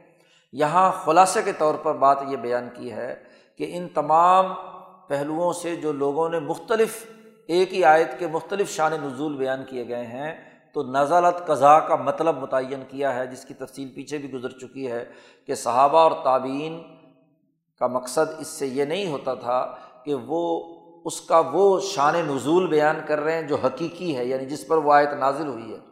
بلکہ ان کا مقصد تو یہ تھا کہ اس آیت کا جو مفہوم کلی ہے، اس مفہوم کلی کا کوئی ایک فرد یہ بھی ہے کہ اس واقعے پر بھی حضور نے یہ آیت پڑھی تھی۔ دوسرے نے کہا کہ اس واقعے پر بھی یہ آیت پڑھی تھی۔ تو اس آیت کا حکم کا کوئی ایک جز، یہ بات بھی پیچھے شاہ صاحب نے بیان کیا ہے۔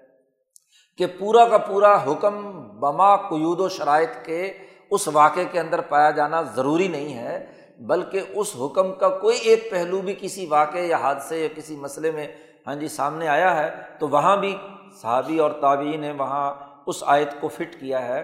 تو یہ نزلت قضاء کا مطلب شان نزول کا دائرہ کا تعین کرنا نہیں ہے یعنی حقیقی شان نزول بیان کرنا نہیں ہے، بلکہ وہ اس کلی قاعدے کے، ایک جزی کے، کی نشاندہی کرنا ان کے پیش نظر رہا ہے۔ اور پھر شاہ صاحب نے یہ بات بھی واضح کی تھی کہ جو آیات کلی مفہوم رکھتے ہوئے کسی خاص واقعے کی تعریض یا اشارہ بیان نہیں کر رہی، تو ان کو عمومی رکھا جائے گا۔ وہاں شان نزول بیان کرنے کی معلوم کرنے کی ضرورت نہیں، بلکہ اس کے قاعدۂ کلیہ کو سمجھنے کی ضرورت ہے۔ اس کے ذیل میں سینکڑوں جزیات ہو سکتی ہیں۔ ہاں جن آیات مبارکہ میں کسی وا، خاص واقعے کی طرف اشارہ کیا گیا ہے، اور اشارہ سمجھے بغیر وہ آیت سمجھ میں نہیں آئے گی، تعریض کی گئی ہے، تو پھر اس تعریض سے متعلق جو واقعہ ہے، مثلاً غزبۂ عہد کا کوئی تذکرہ آیا ہے غزبۂ احزاب سے متعلق گفتگو ہے غزبۂ بدر سے متعلق گفتگو ہے یا کسی خاص ایسے واقع زید کی زینب سے شادی والا معاملہ جو ہے، اس کے بارے میں گفتگو ہے، تو وہ آیات چونکہ سمجھ میں ہی نہیں آ سکتی، اس وقت تک جب تک کہ وہ واقعہ یا حادثہ پیش نظر نہ ہو، تو وہاں ضروری طور پر وہ شان نزول بیان کیا جا سکتا ہے۔ اس کی تفصیل پیچھے شاہ صاحب بیان کر چکے ہیں۔ پھر شاہ صاحب نے دوسرا پہلو جس کی نشاندہی کی ہے محدثین کی تفصیل میں، وہ یہ کہ جن آیات میں تعریض تھی یا اشارہ تھا کسی قصے کی طرف تو وہاں مفسرین نے یہ جو محدثین ہیں، انہوں نے جی بڑی بڑی لمبی چوڑی قصے کی تفصیلات بیان کی ہیں۔ تو یہ تفصیلات جو بیان کی گئی ہیں، ان کا کوئی فائدہ نہیں ہے۔ شاہ صاحب کہتے ہیں کہ وہ تفصیلات یا تو انہوں نے بیان کی ہیں اسرائیلی روایات کے تحت، کہ جو اسرائیلیوں کے یہاں یہودیوں یا عیسائیوں کے یہاں مشہور چلی آ رہی تھیں، ان کو انہوں نے اپنی اس تفسیر محدثین میں نقل کر دیا۔ اور یا کتب سیر میں تاریخ کے اندر جو کچھ واقعات ہاں جی مختلف لوگوں سے ہاں جی مسلمانوں میں روایت دے روایت چلے آ رہے تھے، تو ان کو اس کے اندر جمع کیا ہے اپنے تمام تر اجزاء کے ساتھ۔ تو شاہ صاحب نے کہا کہ اس کا بھی تفصیلی جائزہ لینے کی ضرورت ہے۔ شاہ صاحب کہتے ہیں کہ جہاں تک تو آیت میں کسی واقعے کی طرف اشارہ ہے اور وہ اشارہ اور تعریض براہ راست کسی واقعے کا جاننے کا تقاضا کرتی ہے تو وہاں تک تو بات کرنا مناسب ہے۔ لغوی طور پر اس لفظ کے دائرے میں جو معنی اور مفہوم سمجھنے کے لیے ضروری ہے، اگر کسی قصے کو یا کسی واقعے کو بیان کرنا ضروری ہے تو یہ تو وظیفۃ المفصر ہے، یہ تو ٹھیک ہے۔ لیکن اس سے زائد کی تفصیلات بیان کرنا ہاں جی جیسے مثلاً اب گائے کا تذکرہ آیا، بنی اسرائیل کی گائے کا تذکرہ آیا ہے۔ تو اتنا واقعہ کہ جس واقعے سے یہ بات سمجھ میں آ جائے کہ یہ قصہ کیا تھا، وہ تو ٹھیک ہے۔ لیکن وہاں جو مفسرین نے بحث کیا کہ وہ جو گائے سے مراد کا بیل تھا یا گائے تھی، وہ مذکر تھا یا مونس یا اصحاب کہاف کے کتے کا تذکرہ کیا ہے کہ وہ چت قبرا تھا یا سرخ رنگ کا تھا، تو یہ رنگوں کی بحث میں الجھ جانا ہاں جی یا اسی طریقے سے گائے کے نر اور مادہ کا معلوم کرنے کے پیچھے پڑ جانا، تو یہ فضول لغ باتیں ہیں۔ ان کا تعلق نہیں ہے، صحابہ اور تعبین کا طرز عمل یہ بتلاتا ہے کہ وہ ان امور کو ناپسند کرتے تھے۔ یہ وقت ضائع کرنے کے علاوہ اور کچھ نہیں ہے۔ تو محدثین کی تفسیروں میں ایسی جو فضول ہاں جی قصہ بازی شروع ہو گئی ہے تو یہ غلط ہے۔ قصہ کے جو بیانات کیے گئے ہیں وہ درست نہیں ہیں۔ پھر شاہ صاحب نے کہا کہ ان قصوں کے سلسلے میں بھی ہاں جی دو نقطے جو ہے بنیادی طور پر ہاں جی پیش نظر رکھنے چاہئیں۔ وہ یہ کہ جو قصے جیسا کہ لوگوں کے یہاں روایت در روایت سینہ بسینہ چلے آ رہے تھے، تو ان کو لوگوں نے جو تفسیر محدثین والے ہیں، انہوں نے جمع کرنا شروع کر دیا۔ اب وہ جمع کرنے کے پیچھے ان لوگوں کے کیا مقاصد تھے؟ ان کے مقاصد تو زیادہ سے زیادہ یہی ہو سکتے تھے کہ اس آیت کا ایک فرضی محمل یا اس آیت کا ایک پہلو، جزوی پہلو اس واقعے کے کسی ہاں جی ضمن میں سمجھا جا سکتا ہے۔ تو ان کا مقصد تو یہ قدما کا تو یہ متا، مقصد تھا۔ لیکن بعد والے والے والوں نے یہ سمجھ لیا کہ یہ اس کی تفسیر ہے۔ تو اس کو تفسیر ڈکلیئر کرنا یا اس آیت کے مفہوم کو اس قصے کے اندر بند کر دینا، یہ بات غلط ہے۔ یہ درست نہیں ہے۔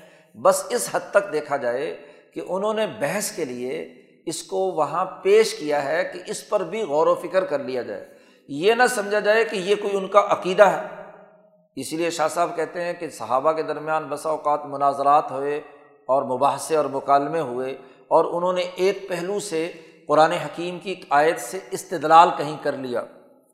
تو یہ استدلال یا بات کرتے ہوئے وہ آیت پیش کر دی تو اس سے مراد ایک علمی بحث تھی۔ کہ علمی نقطے کو واضح کرنا تھا، ایک پہلو کو واضح کرنا تھا۔ یہ ان کا عقیدہ نہیں تھا۔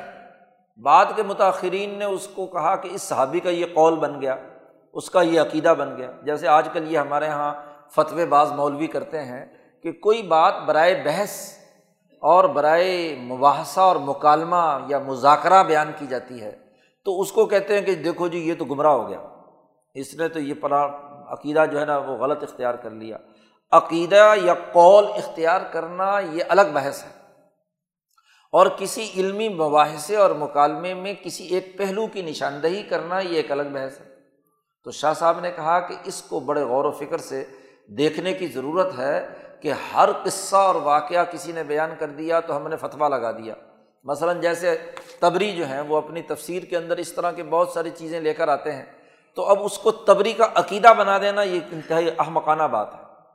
تبری نے اس کو بحث برائے بحث ایک علمی مباحثے کے طور پر کہ یہ روایت بھی لوگوں کے یہاں مشہور چل رہی ہے، تو اس پہلو کو ایک جگہ جمع کر کے بیان کر دیا اپنی تفسیر میں کہ یہ بھی ایک پہلو ہے اس کا۔ لوگ اس پر بھی، تو اب یہ تو محققین کا کام ہے کہ ان تمام علمی اور ہاں جی بحثوں کو سامنے رکھ کر کسی نتیجے تک پہنچے۔ تو جب تک کوئی آدمی علمی بحث کے بعد فیصلہ کن طور پر اپنی رائے نہیں دیتا، تو اس کو اس کی طرف منسوخ کرنا درست نہیں۔ جب یہ اصول شاہ صاحب نے متعین کیا تو اس کی ایک مثال بھی یہاں پر بیان کی ہے۔ شاہ صاحب کہتے ہیں کہ اللہ حاضل محمل یحمل العبد الضعیف قولا ابن عباس رضی اللہ عنہما۔ حضرت ابن عباس کا قول اس آیت کے بارے میں کہ وم سہو اوسی کم و ارجلی کم الکابین جی تو یہ جو قرآت ارجلی کم اور ارجلا کم کی بنیاد پر فرق پڑتا ہے۔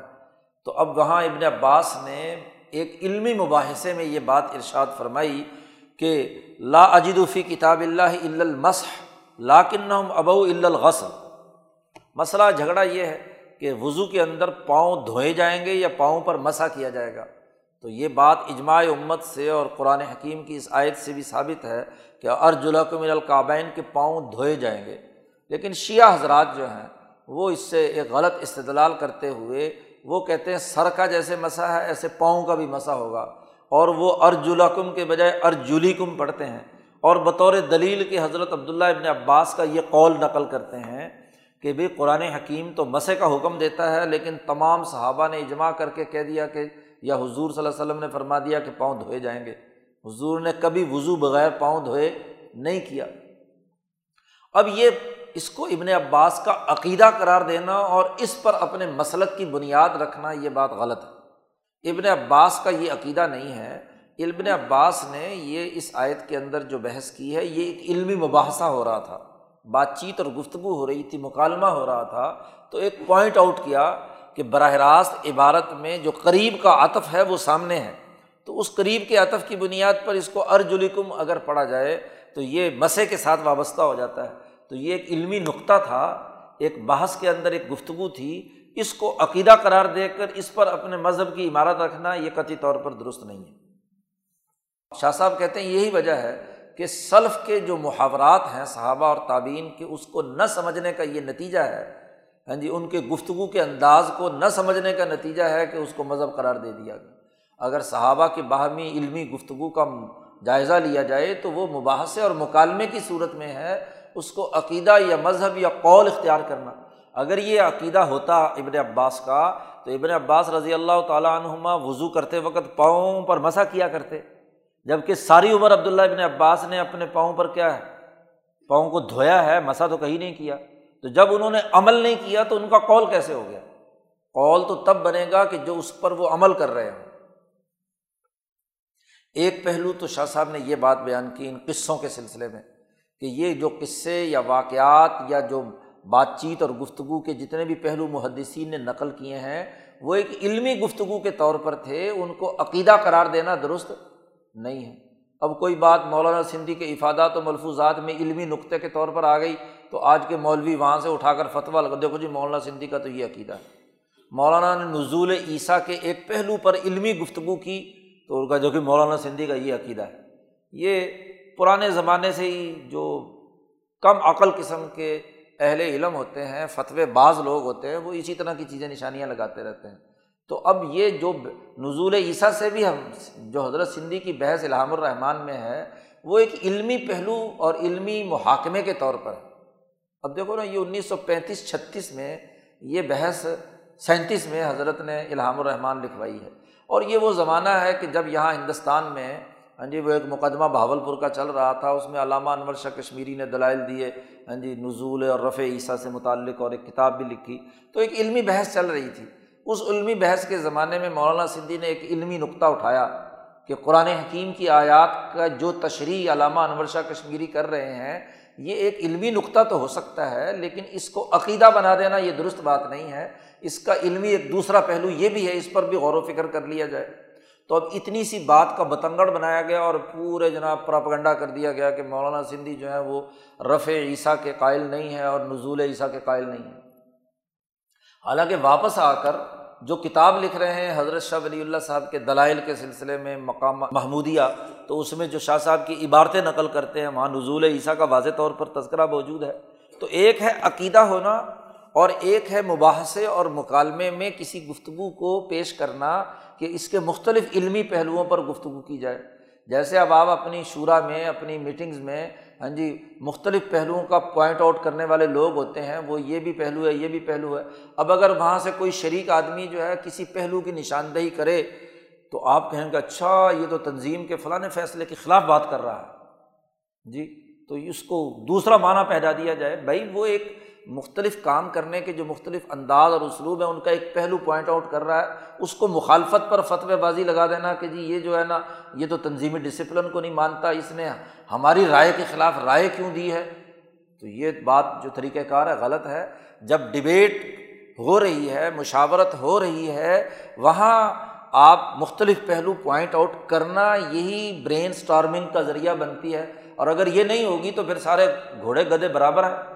کوئی بحث ہی نہ کرے، بس آڈر ایک آبریت کے طور پر مسلط کر دیا جائے۔ تو ایسا تو نہیں ہوا کرتا دنیا میں۔ تو بات یہ ہے، یہ شاہ صاحب نے بڑا اہم نقطہ جو ہے نا وہ واضح طور پر کیا ہے کہ بہت ساری چیزیں محض علمی مباحثے اور مکالمے کے طور پر ہوتی ہیں۔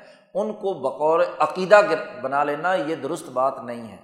اور یاد رکھو، ہم یہ جو مختلف نکات پر بحث کرتے ہیں، اس میں بھی ہمارا انداز یہی ہونا چاہیے علمی مباحثے اور مکالمے کا۔ دیکھو، ایک مدعو خود جب تک اس کو تسلیم نہ کرے، اپنے دل سے اور اپنی رضامندی سے، اس وقت تک وہ اس کو آن نہیں کرے گا، اس کو اپنی پراپرٹی نہیں بنائے گا۔ اور اگر آپ بیٹھتے ہی وہاں پر سب سے پہلے جو ہے مہاجر صاحب کہیں کہ جی بس یہ نظریہ ہے، یہ نقطہ ہے، ساروں کو ماننا ہے، تو پھر تو ایک حکم اور آڈر پاس کرنے کی ضرورت ہے، یہ چار گھنٹے کی مجلس کرنے کی کیا ضرورت ہے؟ ہمیں آغاز ہی دوستوں کے مکالمے اور مباحثے سے کرتے ہیں۔ کہ لوگ اپنا اظہار خیال کریں، گفتگو کریں، ان کا پوائنٹ آف ویو کیا ہے؟ اگر انہوں نے جو لفظی عبارت کتاب میں موجود ہے، وہی پڑھ کر سنانی ہے اور وہی ساری گفتگو رٹی رٹائی بیان کرنی ہے، تو ان کے ذہن میں وسعت کہاں سے پیدا ہوگی؟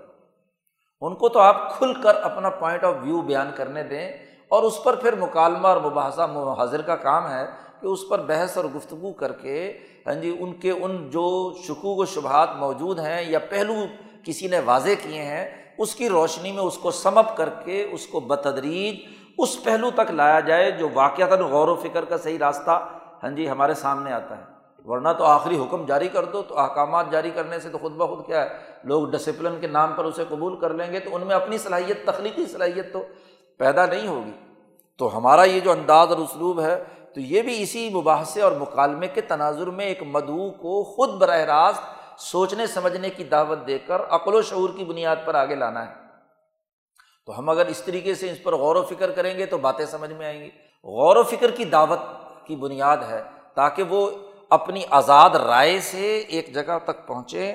یہ صحابہ کا طریقہ کار دعوت کا رہا ہے، بات چیت اور گفتگو کا رہا ہے۔ اس کو عقیدے کی بحثوں میں الجھا دینا یہ درست بات نہیں، یہ بڑا اہم نقطہ شاہ صاحب نے یہاں واضح کیا۔ ہے دوسرا ایک اور نقطہ اس حوالے سے واضح کیا ہے، واقعات اور قصص کے ضمن میں جو تفسیروں میں، محدثین کی تفسیروں میں طریقہ کار رہا، وہ یہ کہ اکثر جتنی بھی چیزیں واقعات نقل کیے گئے ہیں، وہ بنی اسرائیل کی دسیسہ کاری ہے ان کی جو گھڑنتو تحریفات ہوئی ہوئی تھیں، ان کو من و ان لا کر کیا ہے، تفسیر کی کتابوں میں داخل کر دیا محدثین کی طرف سے۔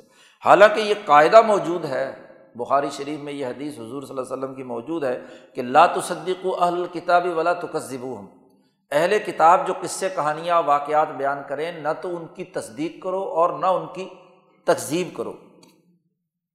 یہاں بھی دراصل یہی پہلو ہے کہ جن مفسرین نے ان واقعات کو نقل کیا ہے، وہ تحلیل و تجزیے کے لیے کیا ہے۔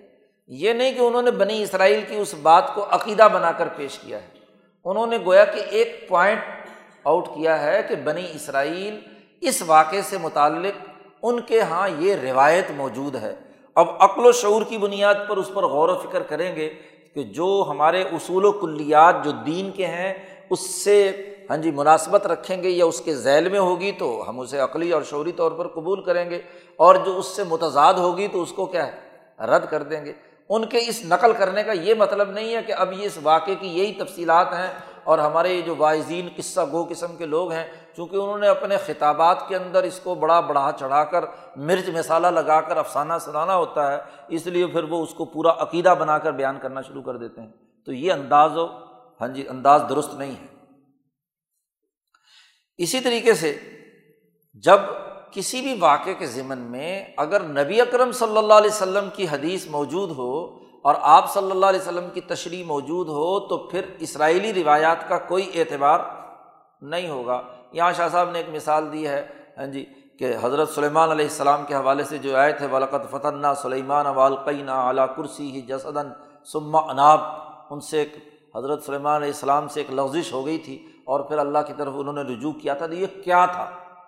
تو بخاری، مسلم وغیرہ میں روایت موجود ہے کہ ان شاء اللہ ایک واقعے میں حضرت سلیمان علیہ السلام نے نہیں کہا، اس کی وجہ سے وہ ان کے یہاں جو اولاد پیدا ہوئی، وہ ناقص اور ادھوری تھی، یہ موجود ہے۔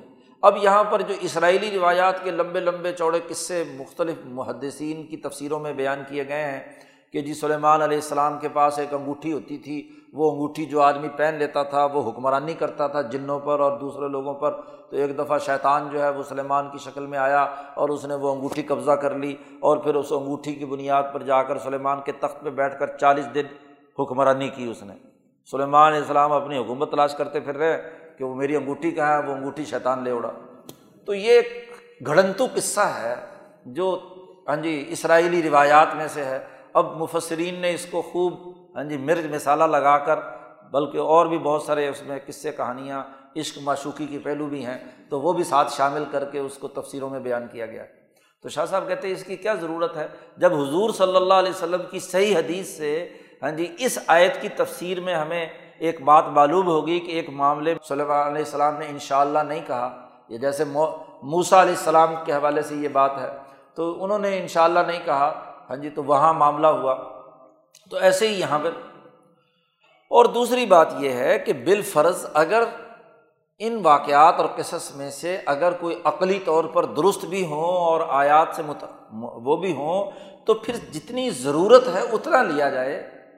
کیونکہ ضرورت کے وقت میں ضروری یا تقدر و بے قدر جتنی ضرورت ہے اتنی چیز استعمال میں لانی چاہیے۔ اس سے زیادہ کی تفصیلات تو یہ افسانہ اور کہانی بنا کر لوگوں کو دل لبھانے کے لیے ہاں جی بیان کرنا، یہ قرآن کی تفسیر نہیں، یہ قصہ گوئی ہے، اس کا قرآن سے کوئی تعلق نہیں۔ تو شاہ صاحب نے ایک تو یہ تحلیل و تجزیہ کیا۔ دوسرا، شاہ صاحب نے ان محدثین کی تفسیر پر ایک اور نظر ڈال کر یہ بات بھی بیان کی ہے۔ اور ایک اہم نقطہ واضح کیا ہے کہ شاہ صاحب یہ کہتے ہیں کہ قرآن حکیم میں اگر قصص کی تعبیر و تشریح پڑھنی ہو تو قرآن حکیم نے قصوں کو کئی جگہ پر بار بار بیان کیا ہے۔ کہیں پر اجمال ہے اور کہیں پر تفصیل ہے۔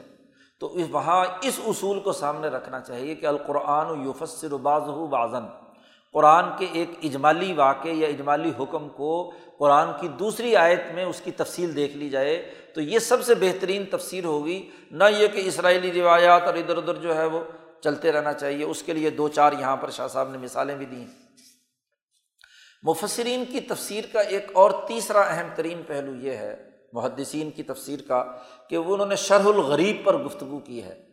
کہ جو اجنبی الفاظ قرآن حکیم میں آ گئے ہیں، اس پر بھی تفصیلی گفتگو پیچھے شاہ صاحب کر چکے ہیں۔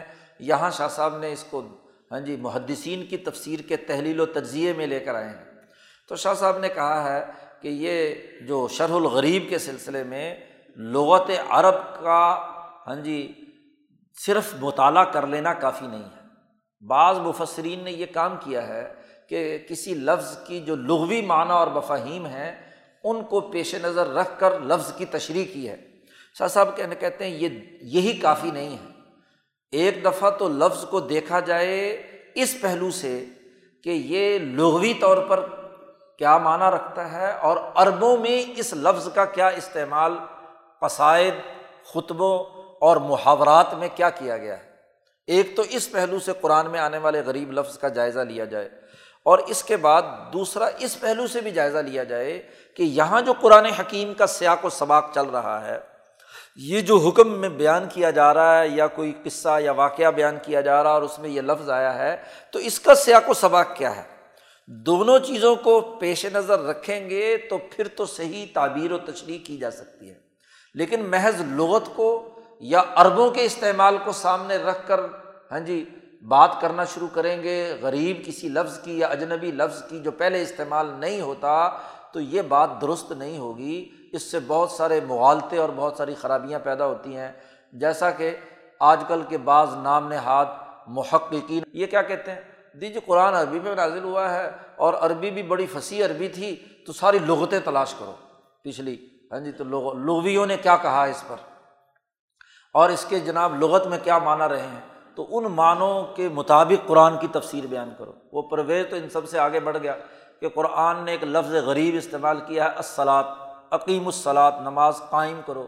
سلاد کا تو لغوت میں اور معنی تھا، تو وہاں اس نے وہ سلاد کا وہ جو فضول سا معنی ہے ہاں جی وہ اس نے بیان کیا، لغت میں یہ آ رہا ہے، یہ نماز نموز کچھ نہیں ہے، یہ جو ہاں جی پڑھتے ہیں، یہ تو حدیث کا معاملہ ہے اور حدیث قرآن سے ہاں جی ماورا ہے۔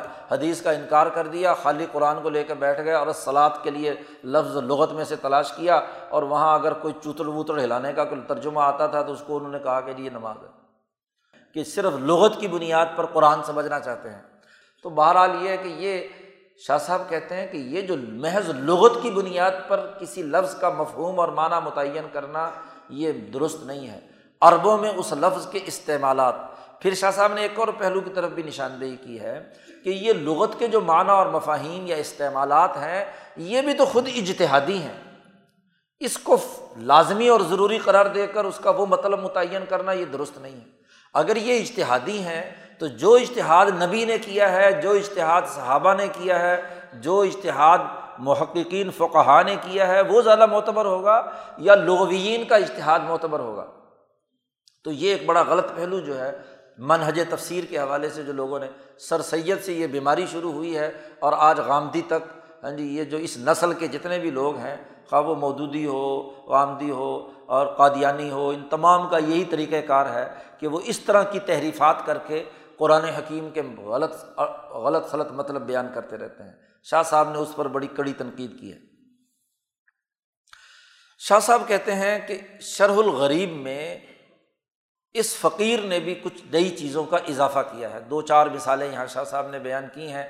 ہاں جی تفصیلات تو پھر شاہ صاحب نے اپنا جو آگے رسالہ شرح الغریب لکھا ہے، اس میں بھی ہیں حجرت اللہ میں بھی ہیں ہاں جی المصوع میں بھی ہیں۔ اس کی ایک مثال ہے کتبہ علیکم القصاص فی القتلہ تو قصاص لفظ آیا تھا عربی زبان میں ایک اجنبی لفظ، تو اس کا مطلب باقی مفسرین تو اس سے قتل لیتے ہیں کہ مقتولین کے سلسلے میں تم پر ہاں جی قصاص ہے یعنی تمہیں قتل کیا جائے گا۔ لیکن شاہ صاحب نے اس کی ایک نئی تشریح کی ہے، لغوی معنیٰ کے ساتھ ساتھ کلام کا جو سیاق و سباق ہے، اس کو سامنے رکھ کر شاہ صاحب نے قصاص کا معنیٰ کیا ہے مساوات، المماثلہ یا المساوات یا تکاف و القتلہ۔ ہاں جی کہ جو مقتولین ہیں ان کے درمیان مساوات، کہ آپ نے ایک مقتول کو قتل کیا ہے تو قاتل کو مساوات ہونے کی وجہ سے اس کے بدلے میں کیا ہے؟ قتل کیا جائے، کیونکہ انسانی نقطۂ نظر سے وہ دونوں مماثلت اور مساوات رکھتے ہیں، تو پھر ایک انسان مقتول ہوا ہے تو اس کے بدلے میں دوسرے انسان کو کیا ہے؟ قتل کیا جائے گا۔ تو الفظ قصاص کی یہ غریب لفظ ہے، اس کی ایک تشریح شاہ صاحب نے یہ مساوات سے کی ہے، دو مثالیں اور بھی دیں آگے۔ چوتھا مسئلہ جو مفسرین کی تفسیروں میں رہا ہے، وہ نسخ کا رہا ہے۔ اور اس نسخ پر بھی پیچھے شاہ صاحب نے تفصیلی گفتگو کی ہے کہ نسخ کے بھی متقدمین کا اور تعریف تھی متاثرین کی اور تعریف ہے۔ متقدمین کے نقطۂ نظر سے تو لفظی اور لغوی معنی نسخ کا مراد تھا۔ ہاں جی اور اس کی بنیاد پر انہوں نے کوئی پانچ سو کے قریب آیات جو ہے منسوخ مانی ہیں۔ کہ معمولی سے تغیر و تبدل کو بھی انہوں نے نسخ کے دائرے میں شامل کر دیا۔ تفصیلی گفتگو ہم پچھلے باب میں کر چکے ہیں۔ اور دوسرا جو ہے، دائرہ متاثرین نے تعریف کی ہے کہ ایک آئے ایک آیت جو ہے، من کل الوجو اس کے کسی بھی حکم پر عمل کرنا ممکن نہ ہو۔ تو یہ ایک دوسری تعریف ہے۔ اس تعریف کے تناظر میں ہاں جی شاہ صاحب نے کہا ہے کہ علامہ سیوتی نے کوئی بیس اکیس آیات جو ہے منسوخ مانی تھی، شاہ صاحب نے کوئی پانچ کے قریب منسوخ مانی۔ حضرت شیخ الہند، حضرت کشمیری، علامہ کشمیری اور حضرت سندھی جس کی تفصیلات پیچھے پرسوں چوتھے بیان کی گئی تھیں کہ انہوں نے کہا ہے کہ قرآن حکیم، اس موجودہ قرآن حکیم میں اس حوالے سے کوئی آیت منسوخ نہیں ہے۔ تو شاہ صاحب نے کہا، نسخ کے معاملے، نسخ کا معاملہ بھی اجتہادی ہے۔ جب اس کے اندر اجتہاد کا عمل دخل ہے تو اجتہادی نقطۂ نظر سے آیات کا جائزہ لیا جا سکتا ہے۔ یہ بھی کوئی قطعی نہیں ہے کہ جس کو کسی نے نہ منسوخ کہہ دیا، وہ اب ہمیشہ ہمیشہ کے لیے کیا ہے، منسوخ قرار پائے گی۔ یہ طریقۂ کار رویہ درست نہیں ہے۔ تو محدثین کی تفسیر کے چار پہلوؤں کا شاہ صاحب نے جائزہ لے کر ان کی تحلیل کی ہے کہ یہ چار بنیادی پہلو مفسرین کی تفسیروں میں رہے ہیں اور ان کی قرار واقعی حیثیت کیا ہے۔ تحلیل و تجزیہ کر کے جو درست بات تھی اس کو برقرار رکھا ہے اور جو فضول اللہ قصہ گوئی تھی اس کو شاہ صاحب نے کیا ہے؟ رد کر دیا۔ اسباب نزول، شرح الغریب، نسخ اور قرآن کی جو تفصیل کا قصہ وغیرہ ہے، اس کی تفصیل۔ تو یہ چار چیزیں جو ہیں، مفسرین کی تفسیروں کے پہلو ہیں۔ اس کا تحلیل و تجزیہ کر کے پوسٹ مارٹم شاہ صاحب نے کر دیا۔ کہ یہ اشتہادی مسائل ہیں، ان اشتہادی مسائل کی اساس پر اس کو سمجھنا چاہیے۔ ہر من و ان رتب و یابش جو ان محدثین کی تفسیروں میں ہے، اسے قبول کر لینا مناسب نہیں ہے۔ تو ایک فصل میں محدثین کی تفسیر کا چونکہ زیادہ تفصیلی جائزہ ہے، وہ شاہ صاحب نے کیا ہے۔ اور اگلی فصل میں باقی جتنی بھی تفسیریں ہیں فقی ہے، کلامی ہے، ادبی ہے، لغوی ہے، ان کا بھی تحلیل و تجزیہ، ان کا پوسٹ مارٹم کیا ہے، وہ ان شاء اللہ کل کریں گے۔ اللہ